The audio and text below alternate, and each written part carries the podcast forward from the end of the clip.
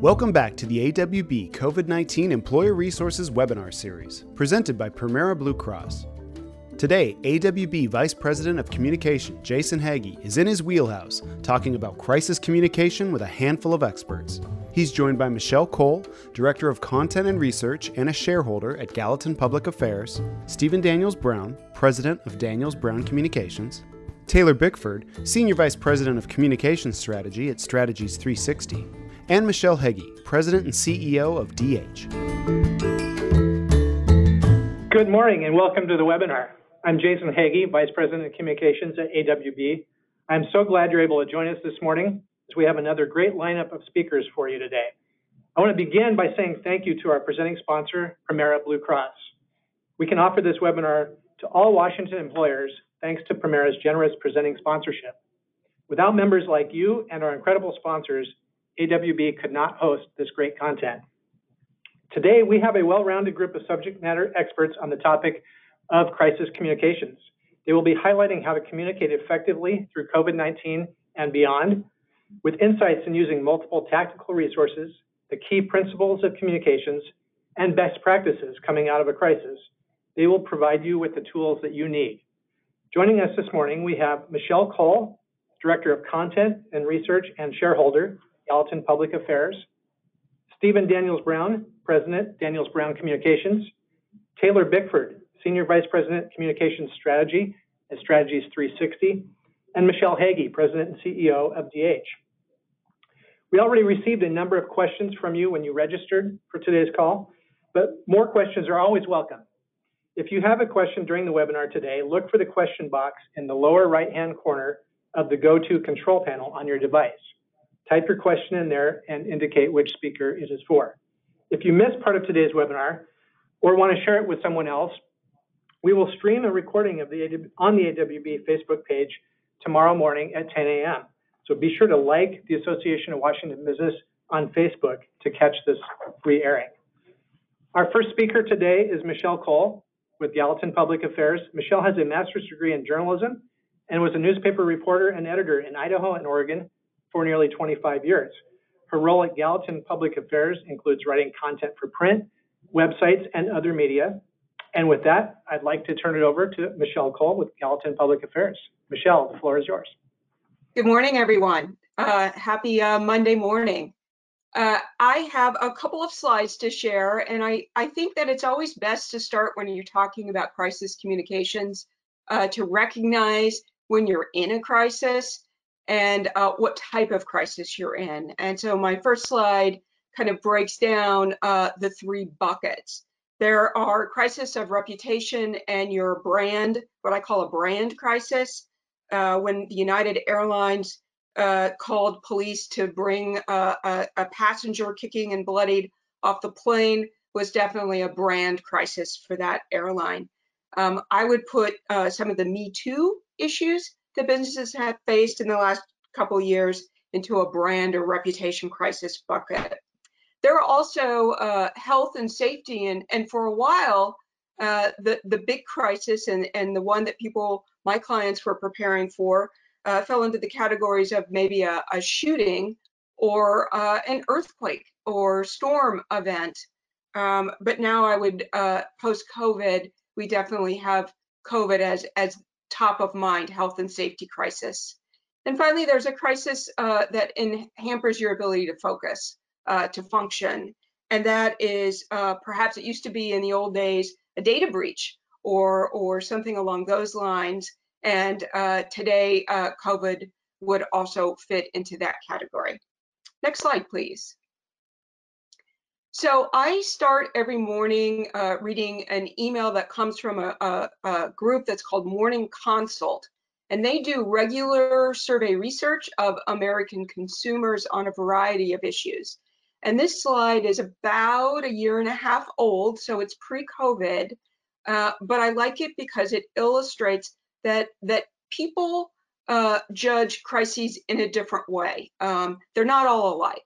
Uh, while um, people are far more forgiving of uh, a business or an organization that, that uh, suffers an earthquake or some kind of crisis way out of their control, they uh, do not forgive as easily some of the brand and reputational crisis. So any kind of lying to the public or to your shareholders, trying to cover up uh, a Me Too scandal uh, is seen among the worst kind of crises uh, and judged harshly by the public. Next slide, please. This is a new slide from Morning Consult. It's about four or three weeks old, and it basically, they polled uh, consumers kind of, how do you judge businesses during this COVID crisis? What, what, what do you care about?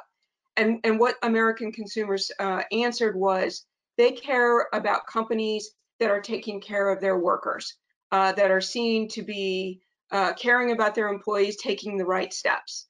And uh, the second thing that they really cared about is a social responsibility. And it's a good thing to keep in mind, uh, caring about your community as we think about reopening and restarting, that, that, that our public are really watching how we handle these steps. Next slide, please. So I spend time uh, both as when I was a journalist, but now as a consultant, helping clients uh, and, and being in the midst of crisis situations. And I wanted to just briefly, I'm not going to touch on all of this list, but I wanted to talk a little bit about uh, the most common mistakes that people make. The first thing is when crises are scary, and when you're scared, the first thing that, that our first instinct is to be quiet, hunker down, don't talk. Um, and, and in a crisis, if if you've planned correctly for that crisis and you've got a team in place, the right team in place, that's the worst thing you can do. Uh, being silent uh, does not get information to your audiences and it scares people more. Um, the second mistake that people often make is to um, appear indifferent to the victims. Uh, they talk a lot about, a company will talk a lot about their experience of the crisis or how sorry they are that this happened to them. Uh, but one of the first things you need to do when you're facing a crisis is ask yourself and recognize who are the victims here and really uh, validate their their feelings.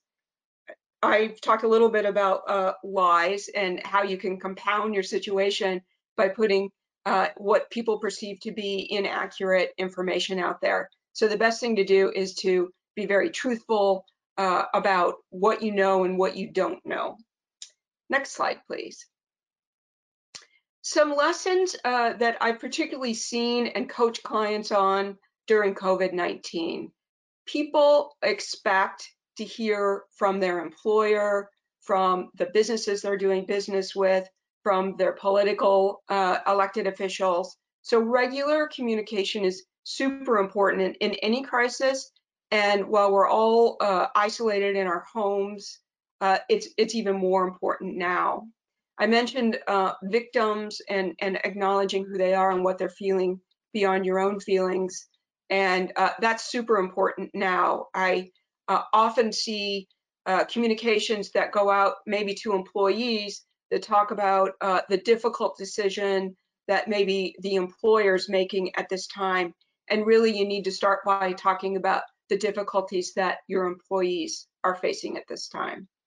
And we did talk about honesty and and people are very forgiving now, and the media and indeed included, uh, to be honest about what you know and what you don't know.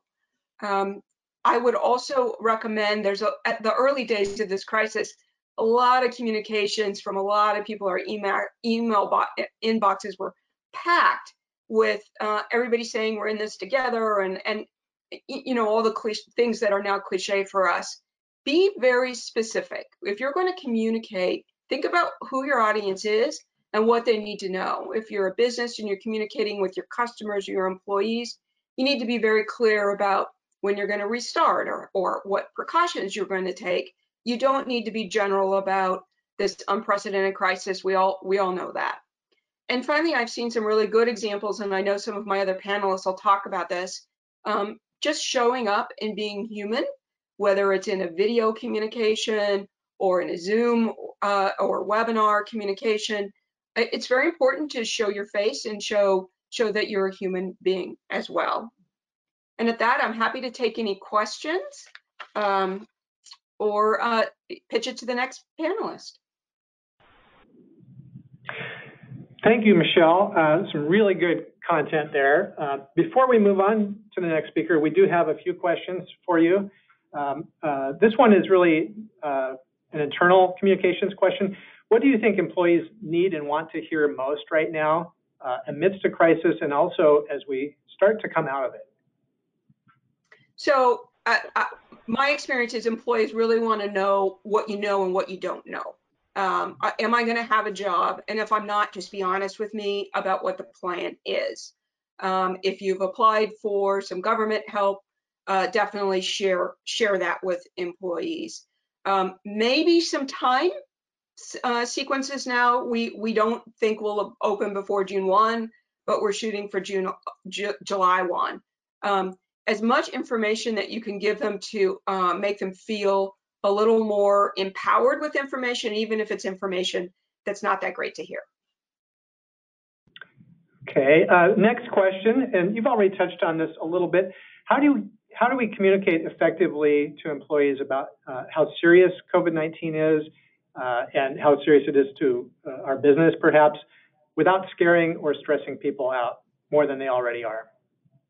I would say regular and a calm cadence. Uh, I think that sometimes we feel like, well, we already said that in the last email or the last video uh, meeting that we had with our employees. And I think at this point in time that some of us are willing to hear or ready to listen to things on our own timetable. So I think a regular, calm cadence, and then offering them a channel back if they have questions or concerns that they're able to share it uh, with somebody who's who's human and real. Meaning, you know, send me an e if I'm a CEO, send me an email and I'll make sure you have an answer. Great. Thank you, Michelle. We have time for one more question before our next speaker. Um, do you have any tips on how a nonprofit can move from shorter term transactional messaging to longer term relationship building? That's a really interesting question. I work with a couple of new nonprofits I think making sure that you aren't surprising people you care about uh, with your uh, messages, particularly at this time. So while we're very hyper focused on our our consumers and our employees, we might need to shape some communications, particularly around, especially if you're a nonprofit, those stakeholders, those people who we want to be on our side, and make sure they're not surprised. So maybe it's a personal phone call, an outreach, um, we're about to um, announce temporary layoffs or furloughs. Let me tell you why. Let me tell you how that fits in our larger plan. All right. Thank you, Michelle. Uh, really good content. We'll come back to some more questions at the end. Um, moving on to our next speaker today, uh, Stephen Daniels Brown, President and CEO of Daniels Brown Communications, uh, an advertising and PR agency located here in Olympia. Stephen is a public relations professional with broad experience in public policy advocacy, creative services management, media relations, copywriting and editing, commercial photography, and governing board service for private sector professional organizations. Stephen is also a past board member of AWB and currently serves as chairman of AWB's Health Choice Board of Trustees uh, and has worked closely with AWB on a number of initiatives over the years. Um, Stephen, take it away. Thanks, Jason. Uh, hello, everyone. Thanks especially to AWB for the leadership role that uh, you've taken over the past few months. It's uh, especially on the topic that we're addressing today, communications. You've just done an excellent job. Appreciate you. Um, it's been 40 years, if you hadn't noticed, since Mount St. Helens blew, and I was thinking of um, my mother's reaction the morning that the, the St. Helens uh, blew. We lived in Moses Lake, and she told all of her kids to run out, all of us to run out in the front yard and put a piece of paper down, newspaper down on the front um, on the grass so that we could collect some ash. Well, uh, 12, 12 hours later, we had four inches of ash, and uh, my mom altered her crisis management plan and gave us all shovels. And we spent the next two weeks shoveling that ash out of the yard and everywhere else in Moses Lake. But I, I think that's a little bit indicative of what we've uh, just faced, all of us, and continue to face in the COVID experience. So one of the things as we talked as panelists together, we thought might be useful to you as AWB members is just uh, seeing a little bit of the structure behind crisis communications management proactively. So I'm going to share just a, a few of the kind of academic principles behind a crisis plan and how you can manage, uh, continue to manage that and adapt it to each of your um, different models. So here uh, you see some of the components of a crisis plan. Uh, the first is to organize your crisis team, and you've all probably done this in an ad hoc way over the past few weeks. It, it may compi- com- comprise of your senior executive, your CEO or owner. You should uh, always have somebody that is in charge of your PR, whether it's internal or external, involved in those meetings. So they have all of the backstory on the decisions that you're making.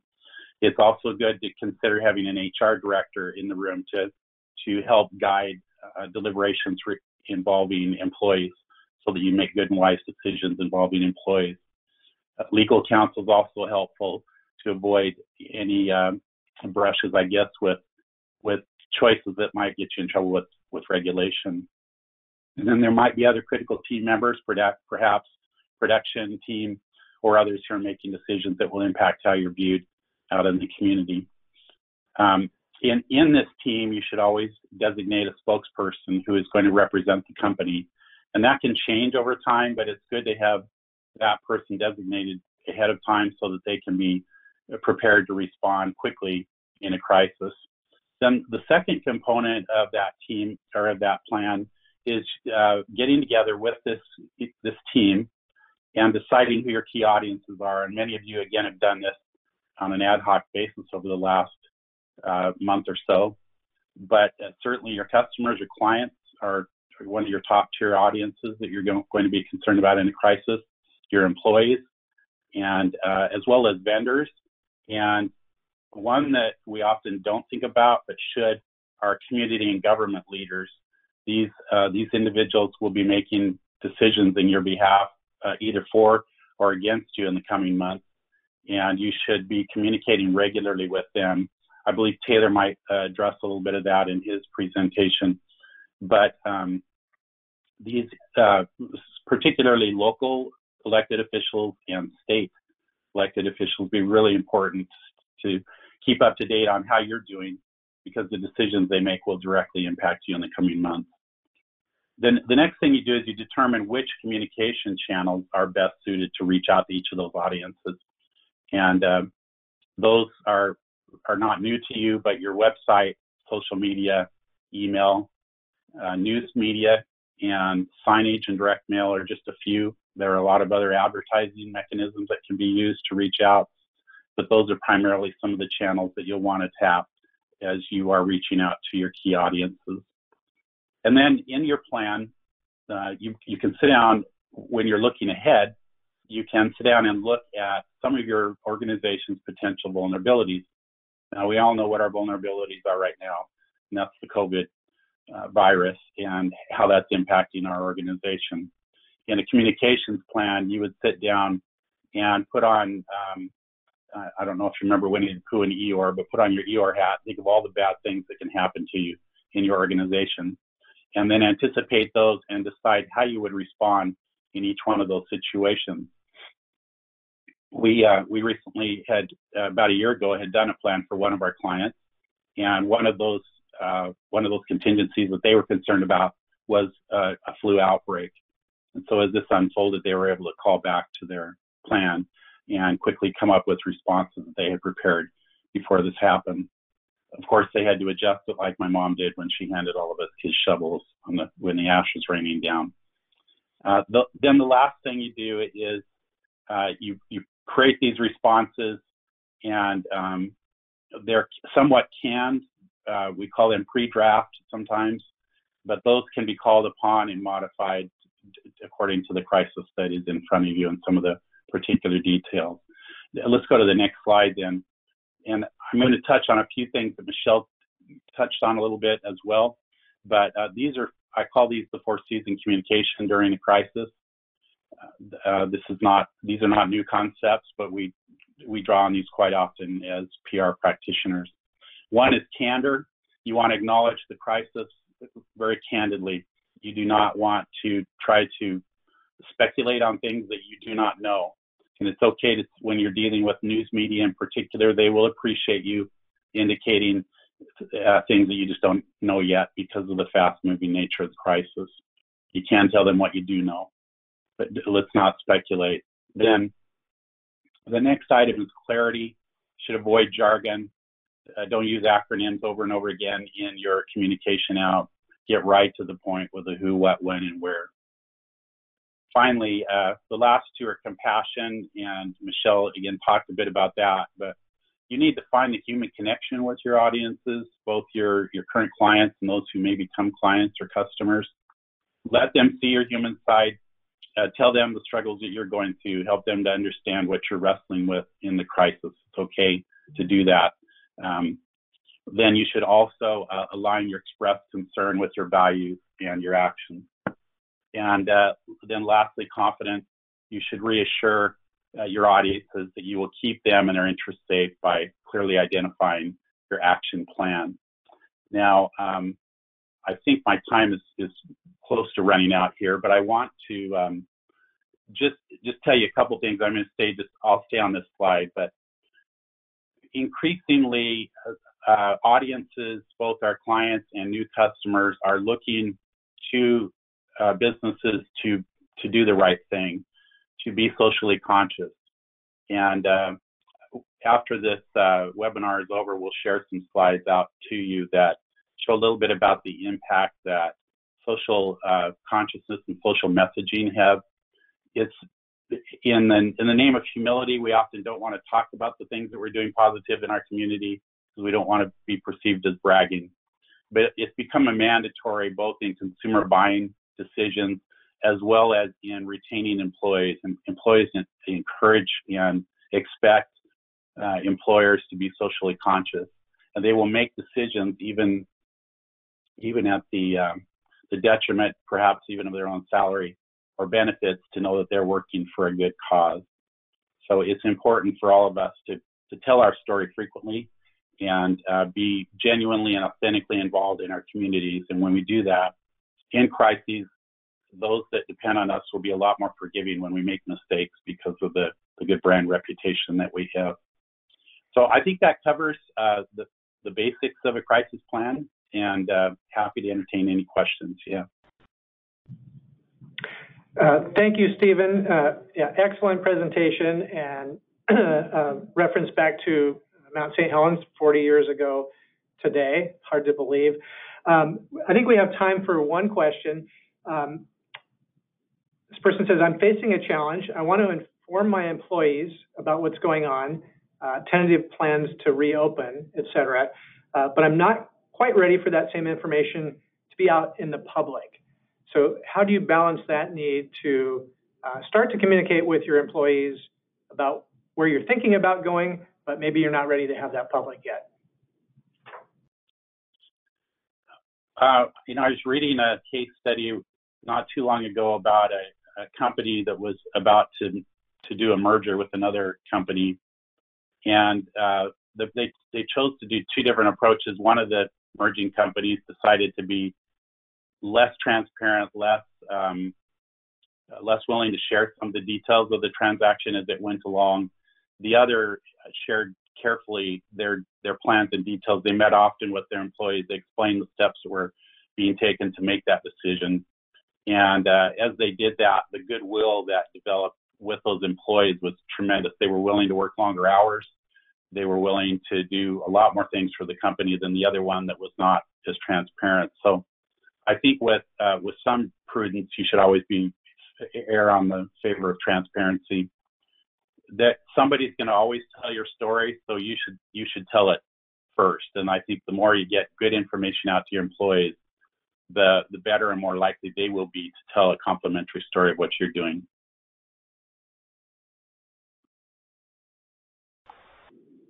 Okay, thank you, Stephen. And we're going to take one more question here before we move to our next speaker. Um, so the question is, what do you see as um, different and specific key communications that should be made to upper management, supervisors, and employees amidst a crisis? So how are, how are the communications different and specific for those different audiences, the upper management, supervisors, and employees? Uh, well, the decision makers are probably going to be privy to most of it. They are they're going to be communicating downward typically. So you, you want of course, be fully transparent and open with them and give them all the facts that you can so that they can properly communicate downward in an organization. Uh, I think I already kind of addressed the employee side of that. Um, in all of this, you continue to share the brand ethics, your brand um, values, and everything that you do, and reaffirm reaffirm those in the minds of your organization, so that as they talk about it out in public, they're they're broadcasting a similar message. Don't know if that fully answered the question, but um, hopefully I got part of it. Yeah. Thank you, Stephen. Um, really good content here. Um, and just a reminder that there is so much right now that we don't know and don't have answers to, and we need to be transparent about that with people. Um, we need to put on our Eeyore hats and uh, hopefully uh, take them off from time to time too. Um, so thank you, Stephen, very much. Appreciate the, uh, the comments this morning. Uh, up next, we have Taylor Bickford, uh, Senior Vice President of Communications Strategy at Strategies 360. Uh, Taylor oversees the firm's communications practices with experts spread across 12 Western states, Washington, D.C., and Vancouver, British Columbia. He advises clients on how to navigate at the intersection of communications, business, and public policy, and leads S360's crisis communications practice. Uh, Taylor joined S360 in 2012 from a career in politics and government and is a graduate of West Virginia University with a BA in political science. He is currently pursuing an MA in emergency and crisis management from the University of Nevada, Las Vegas. Uh, Taylor, welcome to the webinar, and floor is yours. Thank you very much. So um, I think uh, Michelle and Stephen have done a really great job so far of laying out some big picture principles um, of how to approach a crisis, how to approach a crisis communications plan. I'm going to talk a little bit more tactically and look at um, how you can build a multidisciplinary crisis communications approach that leverages multiple tactics that are all working together. You can go to the next slide. Um, I'm going to skip over this uh, since we shared that in the intro, so we can go to the next slide. Um, so I just want to talk really briefly about how crisis communications has changed over the years.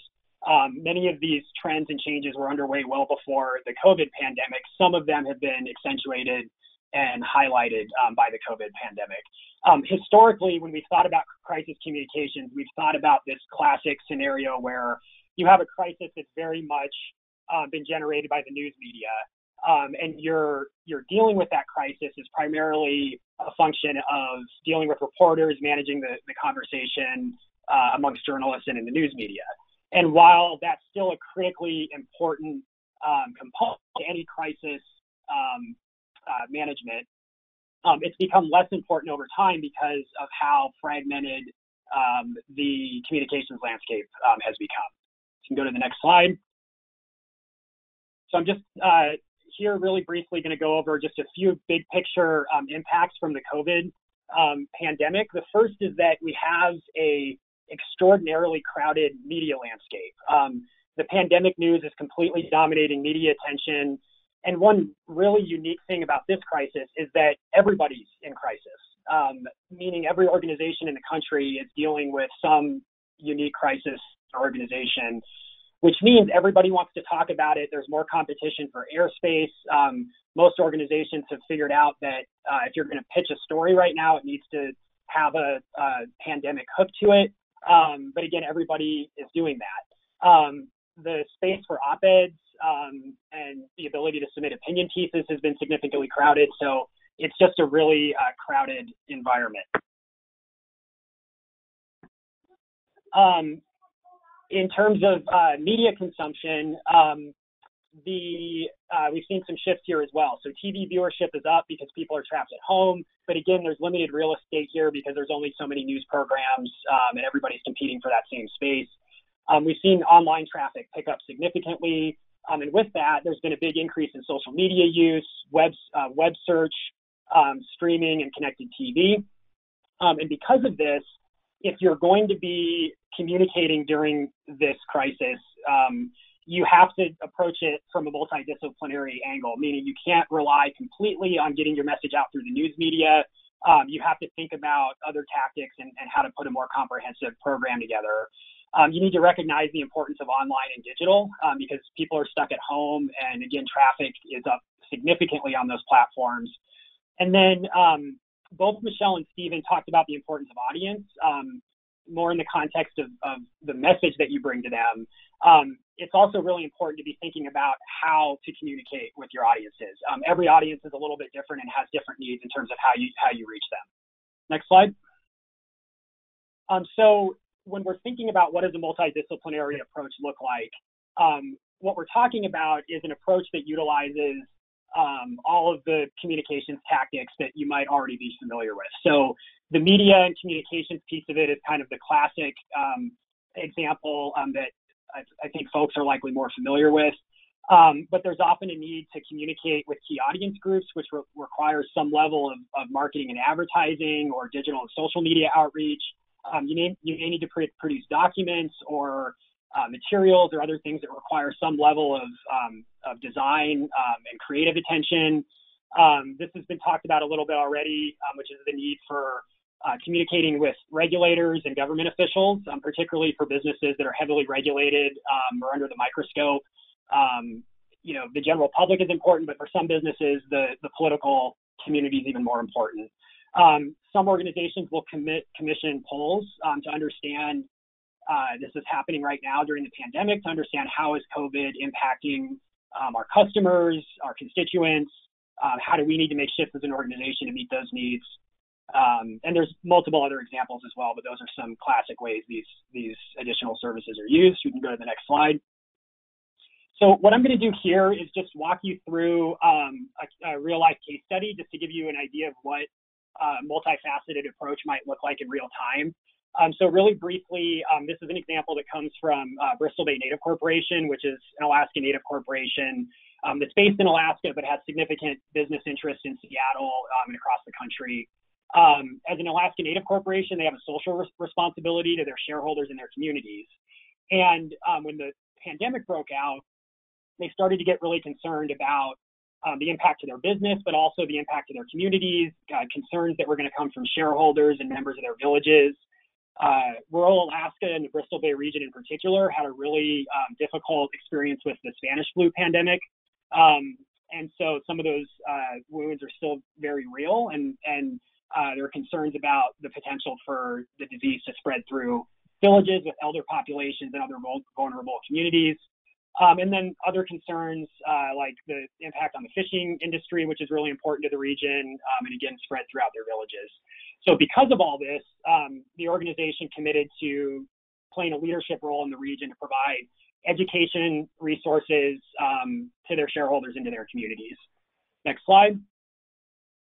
Um, so the first thing that we needed to do was to uh, set up a website, which became uh, sort of the core of this effort to provide resources, information to their communities.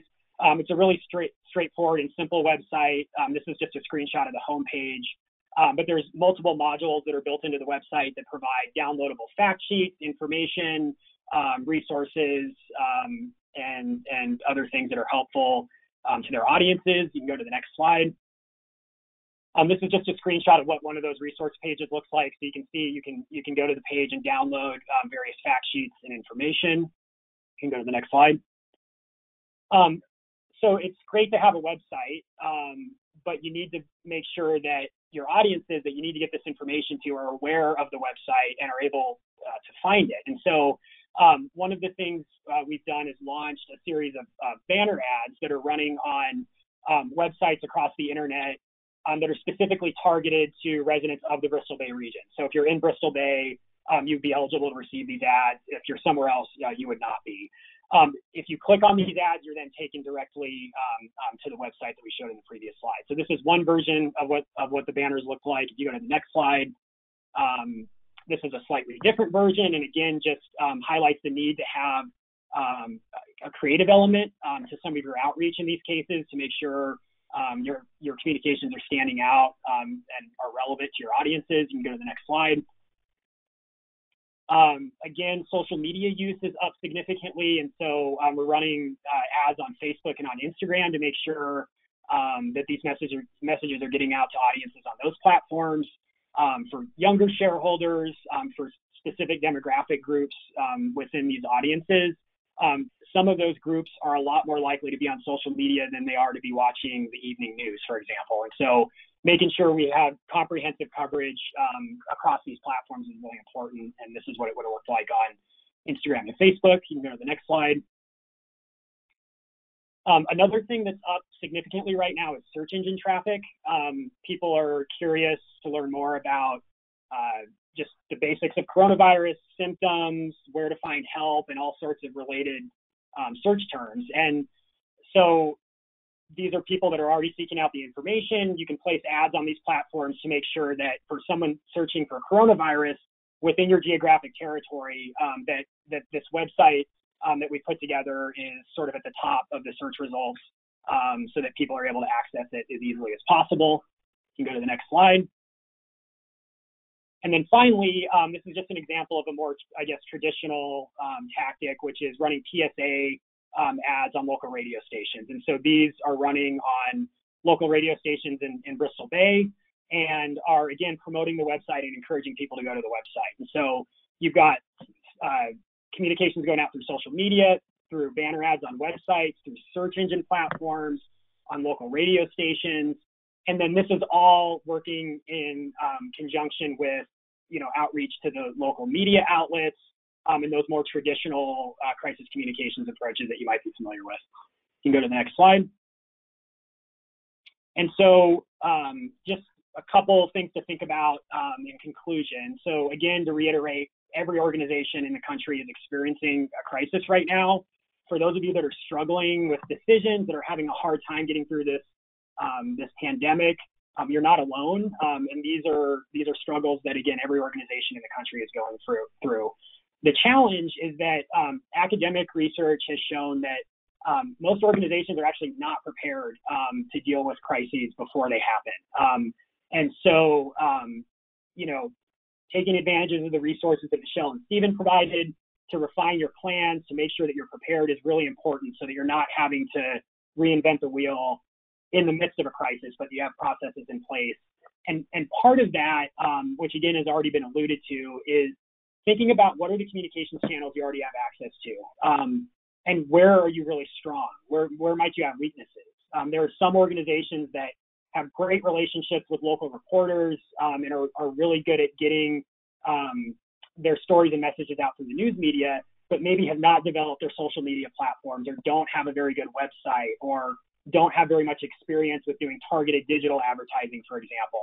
And so thinking about where are we strong, what are the what are the um, things that we can rely on in a time of crisis, where do we have platforms that maybe need to be improved, and then thinking about how you want to communicate with your audiences in a time of crisis. Are there additional platforms that you may need may need to be considering? If you're already on Facebook, do you maybe need to go to a new platform? Um, those kinds of things.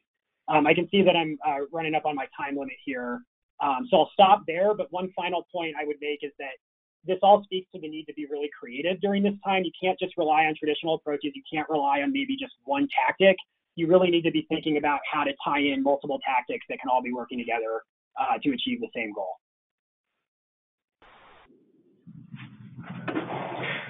Uh, excellent. Thank you, Taylor. Uh, some really good uh, content there, and just uh, a good reminder that uh, we are all experiencing the same pandemic, but coming at it from uh, different situations and, and, and starting points. So thank you for that. I think we're going to have time for one question before we move on. So, uh, and this relates to um, communicating a return to work strategy. Uh, I'll note that's something that AWB's Rebound and Recovery Task Force is working on that. So the, the question is, um, what's the best way, or how can you speak to uh, communicating a return to work strategy, not only to employees, but also to customers in the clearest way possible? Um, is there one medium that works best or which multiple avenues work best for this communication, kind of uh, creating some confidence uh, among customers that, that they will be safe to return to your business? It's a great question, um, and it's the answer is going to be different for every organization. It really depends on what your audiences look like. Um, if you, just as an example, um, have a much uh, let's say this is a consumer facing business and you have a much older customer base. Um, in a case like that, you need to be thinking about more traditional outlets, um, trying to get um, news coverage, uh, you know, maybe placing advertising in the newspaper, um, thinking about maybe direct mail as an option um, to reach some of your older audience members. If you have a much younger customer base, um, you're going to need to lean more heavily on uh, digital and social media um, and, and meet your audiences where they already are. So it's the answer is different for every organization. And what I'd encourage people to do is sit down and just think strategically about who are our audiences, what do these audiences look like, what do we know um, about their communications preferences, either based on surveys you may have done yourself or just on basic assumptions you can make based on the demographics of your audiences and then put together strategies that, that match the needs of those audiences and um, be willing to challenge assumptions. Don't assume that you have to go with the one thing that your organization has always done or that seems very comfortable. Really base it on who is your audience, what do they need, what are their preferences, and, and what are the channels that are going to um, access them the most efficiently and the most effectively.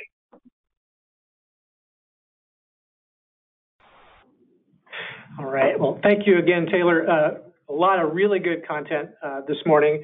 Um, appreciate that. Before we move on to our next speaker, we're going to take a, a, a, break here and do a, uh, an interactive live poll uh, to gather some information from all of you uh, on the topic of crisis communication. So for those of you joining us on the webinar, um, look for this, this question on your screen. Based on your current crisis communication plan, could your company recover quickly from a damaged reputation? So Keep in mind the responses are anonymous and the data is aggregated. So um, look for that question on the screen and click the answer that applies to you. Uh, could your company recover quickly from a damaged reputation? And we're going to pause just a moment to give people an opportunity to uh, answer the poll, and we'll report out the results in just a moment. And while you're working on that and looking at that, I'll just note that um, our next webinar takes place on Wednesday of this week uh, from 3 to 4.30 p.m. And it's going to uh, cover the topic of uh, impact of COVID-19 on agriculture. And we are pleased to welcome Congresswoman Cathy McMorris Rodgers and Congressman Dan Newhouse for that free webinar. So look for that on the AWB website at awb.org we'll have the results of our live poll in just a moment. Okay, and here we have results on the screen. Uh, so thank you everyone for participating uh, in this poll. And now we're going to uh, move on to our next speaker. I'm pleased to welcome Michelle Hege, President and CEO of DH, public relations and branding firm in Spokane. Uh, Michelle helps clients across a broad range of industries use strategic communications to meet their business goals. She has experience in public health, healthcare, education, association, corporate, and energy sectors, as well as brand initiatives across industries.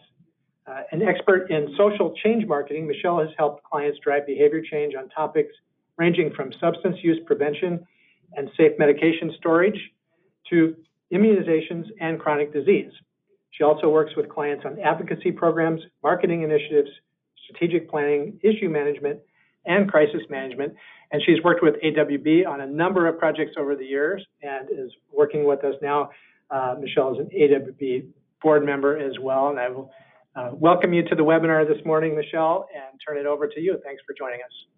Thanks so much, Jason. Um, it's good to be with everyone today. Well, I um, have loved my, what my uh, fellow panelists have talked about this morning, and I'm going to um, shift gears a little bit and talk about marketing and advertising coming out of COVID. Um, and and I want to start though with um, employee, with our with our arguably our most important audience is our own uh, our own teams, our own employee teams. And I wanted to share a piece of research with you. This is out of the Edelman Trust Barometer. It's a study that's done every year that looks at who do we trust as consumers.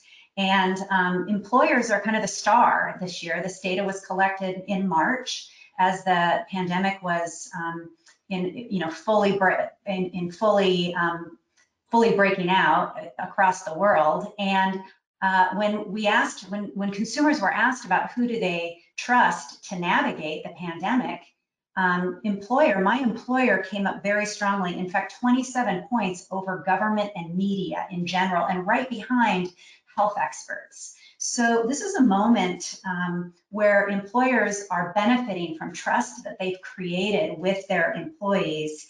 And it's a great place to be. It's also a big responsibility. There's an expectation that consumers have that employers will act and that they will act in their best interest. And as my colleagues have talked about, it's a critical time to be starting having an employee first communications program where you're providing frequent updates and um, really talking in a transparent and honest way with your employees first before, um, before consumers. can move to the next slide. I think this just echoes, this is from that same piece of research, which just echoes um, that uh, people in this study said that their employer was better equipped to respond than um, than the country that they were in, which I think is very telling. And I think as we enter into this reopening period, that is really about building and maintaining confidence among workers and among our consumers. Um, we're going to benefit from this, but again, uh, we also have to really rise to the occasion. And I think that the winners, um, the companies who really win coming out of this, will be those that are implementing the guidelines and doing a great job of that, right? With for both their workforce and for customers that are starting to re-engage with them. You can go to the next slide. So what are consumers looking for? This is um, out of a piece of research um, from Morning Consult, and uh, my colleague Michelle referenced, this is the Morning Consult, if you haven't used their website, is a great source for uh, market research. And we've been watching this and it's evolving as we come through the pandemic. So it, it, it's a great place to get kind of real-time insight into the minds of consumers around the country and around the world. But this data was gathered um, at the end of March, and it really speaks to consumers looking to brands um, for empathy and for sympathy. They want to be understood. They want to ensure that the brands that they're dealing with um, are can relate to them and are um, paying attention to their needs. And what does this mean for, for you as, as a business out communicating in the marketplace? It means it's an important time to be focused on people in our advertising and our marketing and on their needs, right? People over product at this moment in time. Um, there's an expectation of a safe environment, and we want to be communicating that in our uh, marketing and showing consumers that they can count on us for creating that environment. And um, they want to be sure that we get the reality, right? We've all probably had the experience of watching an advertisement that feels tone deaf to you right now, or even kind of startling if you see imagery that shows people shaking hands or even hugging can feel very out of touch right now. And so brands need to be attuned to this moment and what is on the minds of our consumers. I would also say this is evolving. We've all probably had our fill of ads that show empty streets and use somber piano music, right? We're getting to a point where consumers are ready for the next thing. They're ready to start coming out of that. And it's also okay for brands to be starting to entertain a little bit more and, and to use humor, although we have to strike a really uh, careful balance with that. Next slide. One of the companies that I think has gotten it right in the last couple of weeks is Facebook. And if you haven't seen their spot, uh, Born in Quarantine, uh, I'd encourage you to go take a look at it. This is a video that um, one of their agencies developed. It's narrated by Anita Simpson, who's a 100-year-old woman who was born in the 1918 flu pandemic. And it's really a poignant acknowledgement of what a tough situation this is for women who are pregnant and who are giving birth. And there's, um, I just read half a million babies born uh, during this time. And um, Facebook's tapping into that. They're tapping into the sentiment that is in there, out there in their audience with this message of hope. And, and, also kind of a celebration of the strength of mothers. And of course, they launched this just in time for Mother's Day. And um, you know, the reason I want to give them kudos on this, no matter what you think of uh, of the product, is that they've really connected with their mission of bringing the world closer together. They've tapped into where their audience is.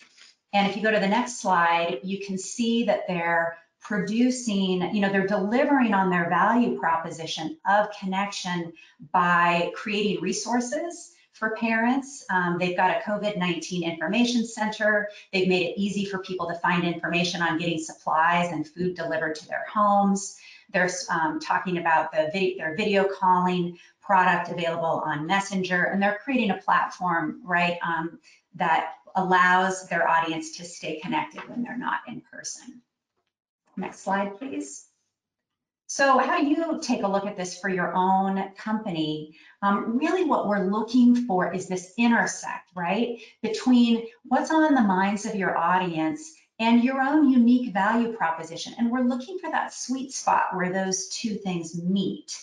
This is a critical time for you to be in touch with your customer and to really understand what's on their mind. And then you want to connect authentically, right? What is it in your value proposition, in your product and service offerings that you can uniquely provide to your clients or customers based on what they're experiencing? On the next slide. So as we're working with our um, clients during this time, these are the conversations that we're having with them. This is not a time to force that. It's not a time to probably to go back to your library of, of advertising assets and pull something out, right? It, it does demand a new, a new take and a new uh, tone in, in many cases. So this is a moment to be doing a brand audit of your um, advertising and marketing uh, assets, really looking at it through this lens and through the lens of your audience. It's a time to be really looking for opportunities to authentically connect with your values as an organization. And I think as Stephen mentioned, talk about what you're doing in your community. Talk about actions that you've taken uh, we know consumers care very much about how, as employers, we're interacting and treating our, our um, employees. So it's an important time to be showing what we're doing across all of those um, categories. And we also want to be visible, right? You want to be visible when others are invisible. This is a time to take leadership. And uh, not only are our consumers expecting that from brands, they're expecting the private sector to help lead out of this situation. And we want to rise to that occasion. It's also an opportunity to um, to take market share in some cases and to show leadership um, as a brand during difficult times. And then obviously we'll be communicating during reopening what we're offering, right? The environment people can count on and how we're reopening safely and creating that environment that will continue to build customer confidence. We know customers as they re-enter our businesses will be voting with dollars and they're likely to be voting in favor of businesses that really build that confidence and make them feel safe. And lastly, I would say any kind of crisis and, and um, recessions as well are times where there are opportunities for innovation. And we're seeing that in companies. We're seeing companies step forward with new product offerings, new takes. They're meeting the moment and looking for ways to innovate. And I think that's one of the most powerful marketing strategies of all. So Jason, with that, I'd be happy to open up for questions. All right. Uh, thank you, Michelle. Uh, some really good content.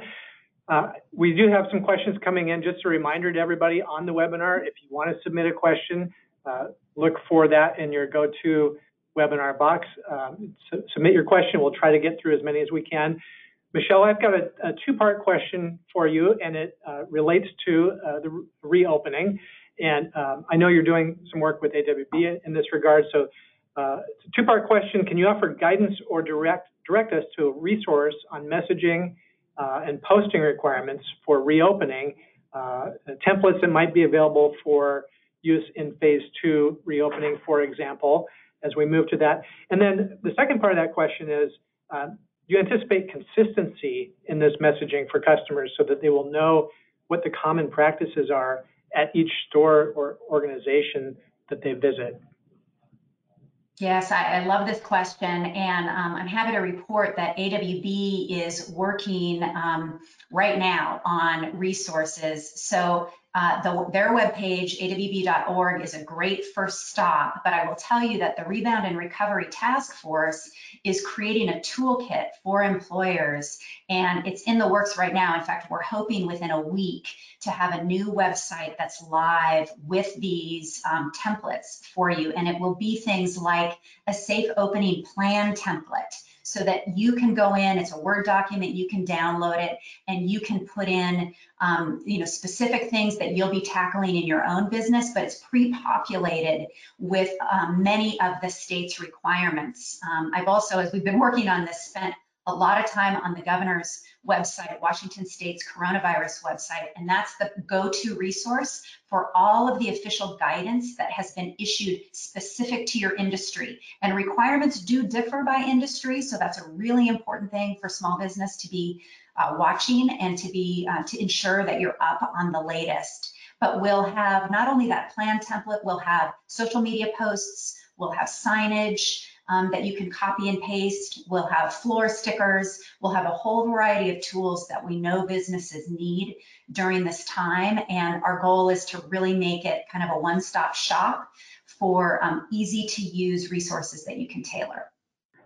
Thank you, Michelle. Uh, we are getting close on time. I think we're going to uh, go back out to the group now and do a, a lightning round and pose um, one question to everybody who joined us today. And so thank you all again for this really outstanding content this morning.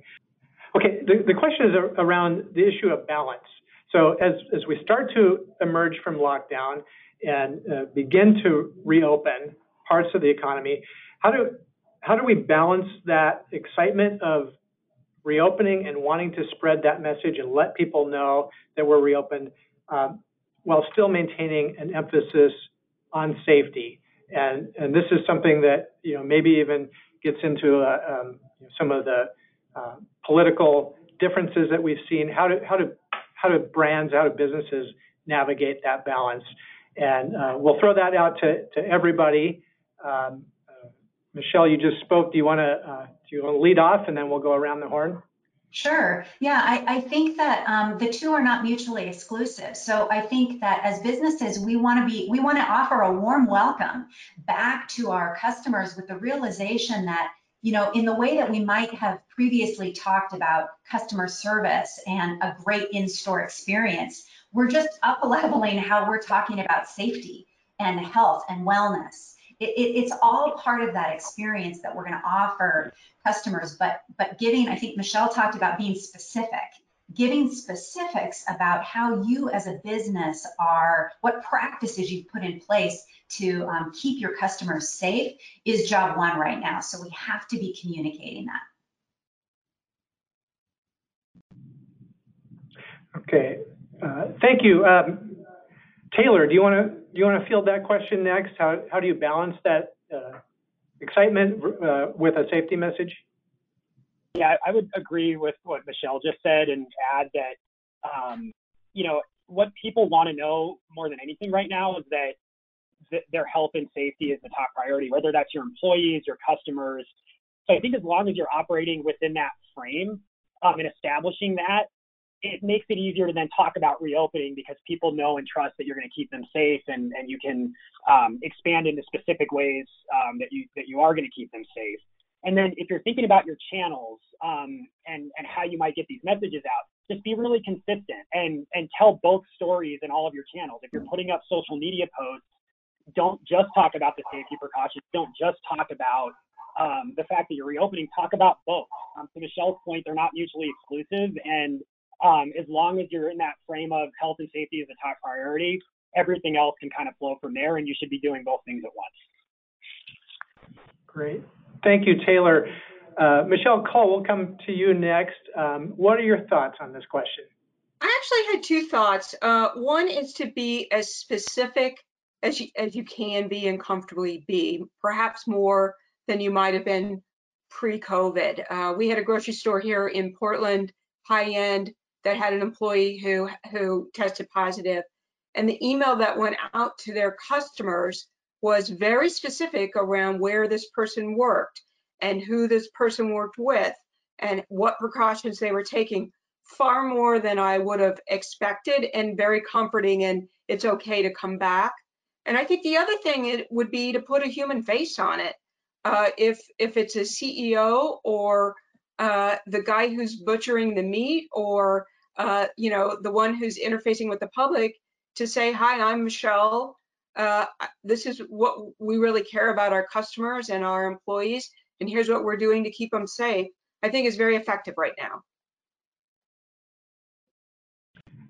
Thank you, Michelle. And Stephen, we'll go to you for the, the last word on this. Thoughts on balancing uh, excitement and letting people know that you're open for business and you're there to serve them while also talking about safety first?